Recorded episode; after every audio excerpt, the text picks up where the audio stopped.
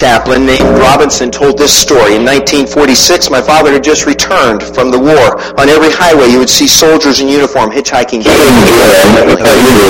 thrill of his reunion shadowed, however, illness. Heard of them before? There was a problem with their kidneys. They were the most notorious rulers of Israel. transfusion immediately, or she Ahab and Jezebel drove the nation of Israel further and further into idolatry, blood type was mostly the worship of Baal, false god, and Right, and in those days, other gods there were no banks. And these two, Ahab and Jezebel, have gone down into history as two of the most wicked people who ever lived. Anyone. I can prove that to you. And so the doctor. How many people do you know that name their children Ahab or Jezebel? Right.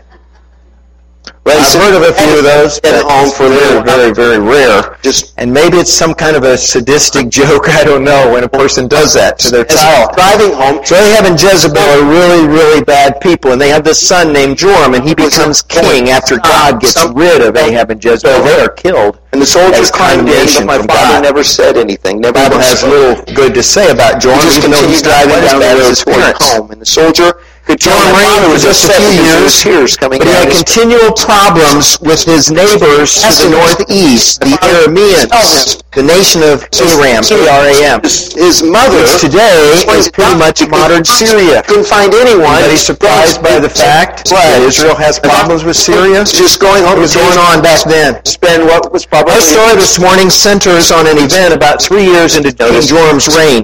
His capital city was called Samaria, and on the dog tag. and the Aramean army came against the city and besieged the city, and you know they locked them down inside, and they started building these ramps against. They're trying to get into the city, and they had successfully repelled them, and so they're surrounded by this other army. Mother lived And their food supply, their water supply, everything is dwindling. And to this day, the family doesn't know the name of really that soldier. levels. And I My father still that's true because the story is told before our text Angel of two women who somehow were in the same house. Maybe they didn't have husbands, or maybe their husbands had died. I don't know. But each of them have a small child, and in They were a type. and they are so hungry that they strike an agreement with each other that today, the love of to stay alive ourselves, we will kill your son and eat him. to us so that we could give to others. And so they the did. love is a very rare type of love. You don't find that every day. A day or two later, they're hungry again. Uh, the agreement was So what type of love do you But have? when they went to kill That's- the second but- child, but what that mother had hidden the child.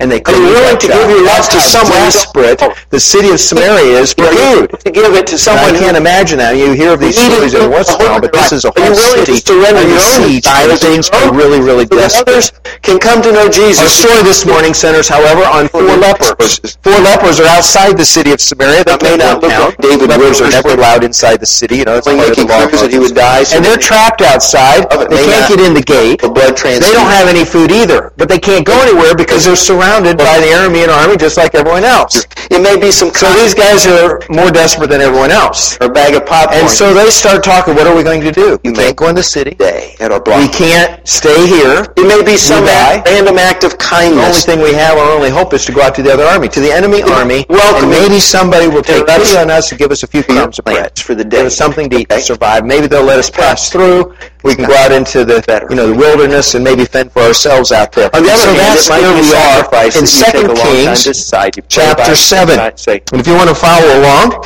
I'm going to give or that. just follow I'm on the gonna- screen, which is I'm going to pay very, that very easy for you. because this is Chapter important. seven, Second To God's Kings. kingdom. What type They were of four men with leprosy at the entrance of the city gate. They said to each other, Why stay here until we die? Even If we say we'll go into the city, the famine is there and we will die. If we stay here, we will die. these are people we've never seen We will before. die answers. So let's go over to the camp of the Arameans and surrender. If they spare us, we live. If they kill us, Welcome them. then we die. Give them your name. Not a lot of good options. At dusk, they got up and they went to the camp of the Arameans. When they reached the edge of the camp, not a man was there.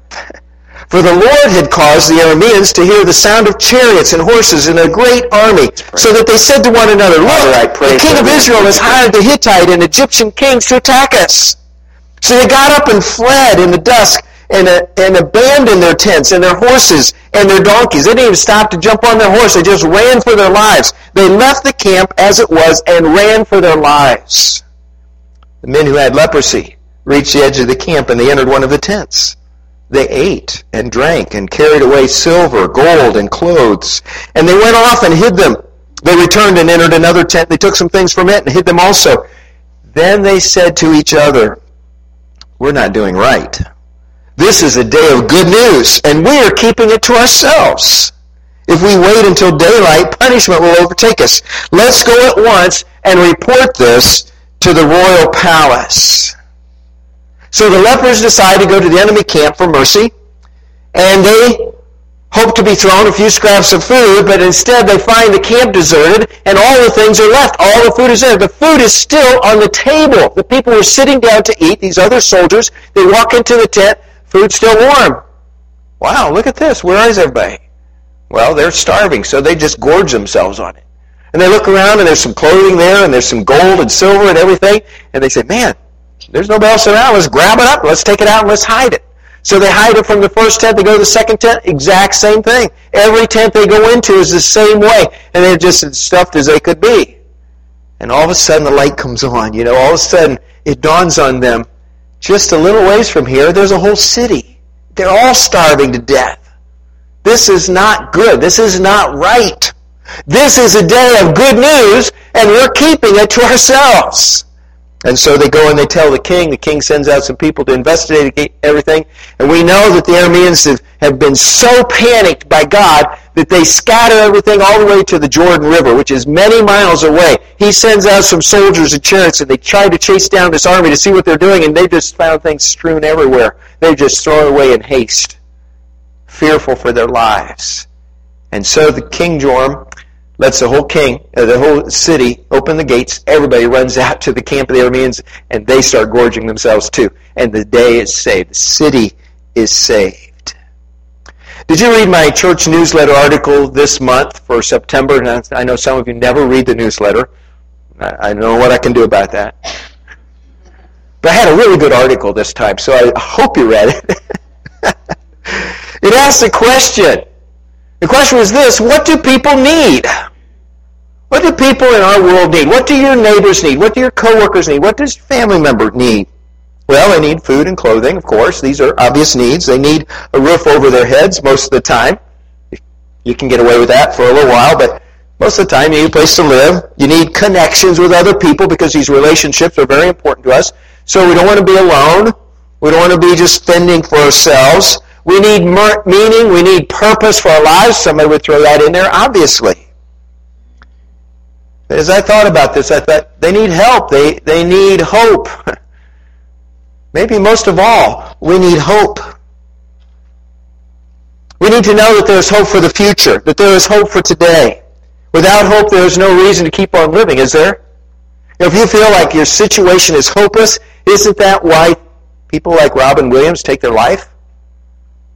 Isn't that why? You know, everything seems to be going for them, but inside, and their, their psyche and their, their emotions, they're thinking, there is no hope. Things are not going to get better, they're going to get worse. And so I'm going to end it now before that can happen. A number of years ago, researchers uh, performed an experiment. They wanted to study the effect that hope has on living beings. And so you know, researchers like to use rats, so they got some laboratory rats, and they divide them into two different groups. And they were placed in separate tubs of water. And the researchers left one set in the water and found that in within an hour, all of the rats in that tub had died. They drowned. But the other rats that were swimming around in the same, very similar kind of tub, they would take them out periodically, lift them up, then put them back. They kept doing this as long as the rats were living. And the rats in that tank lived for 24 hours. Because there was hope, because there was at least some idea that maybe somebody's going to lift me out of here again. I'll get a little rest. And so they just kept struggling, hoping that maybe the same thing would happen again. I heard about a college graduate who had just graduated. He had hope. Maybe he had too much hope. He was a young accountant fresh out of school, so he got an interview with this really big company. And he thought, man, this is a place I'd like to work, you know. There's a lot of good stuff around here. A lot of people make a lot of money around here. And reached the end of the job interview. It had gone pretty well. And the person doing the interview, the, the HR person said to this, first, this young man, he says, well, what starting salary, you know, were you hoping for? What starting salary would you expect to receive given your qualifications? And this this young upstart straight out of college says, well, I was kind of thinking the neighborhood of $100,000 would be year, a, a, year would be good, depending on the benefits package, he said. He thought he'd throw, throw that in there. The interviewer said, well, what would you say if I offered you a package of five weeks vacation, full medical and dental, a company retirement fund to 50% of salary, executive share option scheme, profit-related pay, and a company car leased every two years, say uh, maybe a Series 5 BMW, What would you say to that? the graduate sat up and he, he said, wow, are you kidding? He said, yeah, I am, but you started it.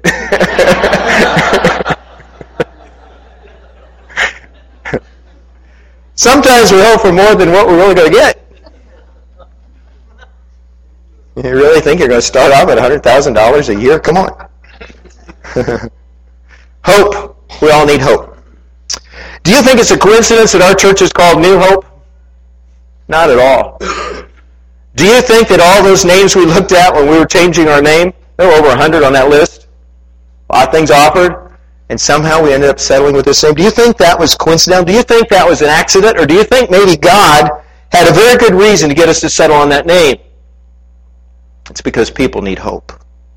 Everyone we meet needs hope. Doesn't matter what they look like, doesn't matter how successful or as, what, a, a, what seems like to be an abject failure of a person.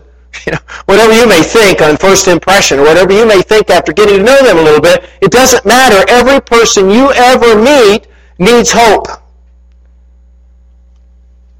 Somehow, somewhere, we've got to have hope. And somehow, somewhere, people lose their hope. And when they lose their hope for the future, their hope for today, they give up. Where do we find our hope? well, that's part of our name too, in Christ. New Hope Christian Church. In Jesus alone, we find hope. He is our hope. He is a hope that is ever new. He is a hope that is always sufficient for every day of our lives. And it doesn't matter whatever may happen to you and how far down you go and how many troubles you have heaped upon you, how many burdens, how many things you brought on yourself or somebody brought on you. It doesn't matter. If you still have Jesus, then you still have hope. Because he is much bigger than any circumstance, anything you will ever face in this life. Everyone we meet needs hope. And everyone we meet needs Jesus. There's nobody outside that list. And guess what? We have Jesus. It's not like we have all of Jesus, you know, or we're the only ones with Jesus, but we have Jesus. We have the hope that everyone needs, and our job, our, our responsibility, our privilege is to share Jesus with the people around us. Because He is the one they need. He is the one who can bring hope to their lives. So here's a big question. How can we get Jesus, our hope, to those who are hopeless? Well, you do it in very simple, very ordinary ways. By taking time for them. By meeting some of their physical needs.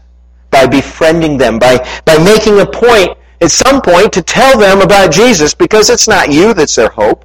It's not your friendship. It's not what resources you can bring to their lives that they can put their hope in. It's only Jesus. So the main thing is to get Jesus to the people who are hopeless because He is our hope. And we need to find a thousand different ways to give people what they need, Jesus, our hope.